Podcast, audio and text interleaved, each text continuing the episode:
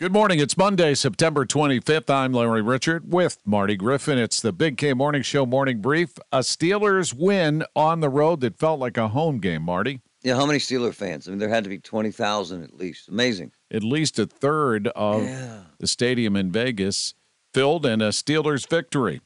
How about a church that's resonating with young people? Considering that most young people don't even believe in God, this is actually astounding. And test scores around the country for students in high school are unbelievable.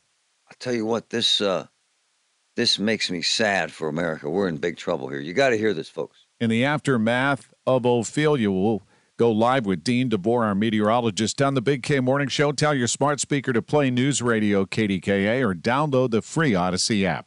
Hey, Rob Bradford here. I have set out on a mission with my good friends at FanDuel to prove what I have known for some time baseball isn't boring.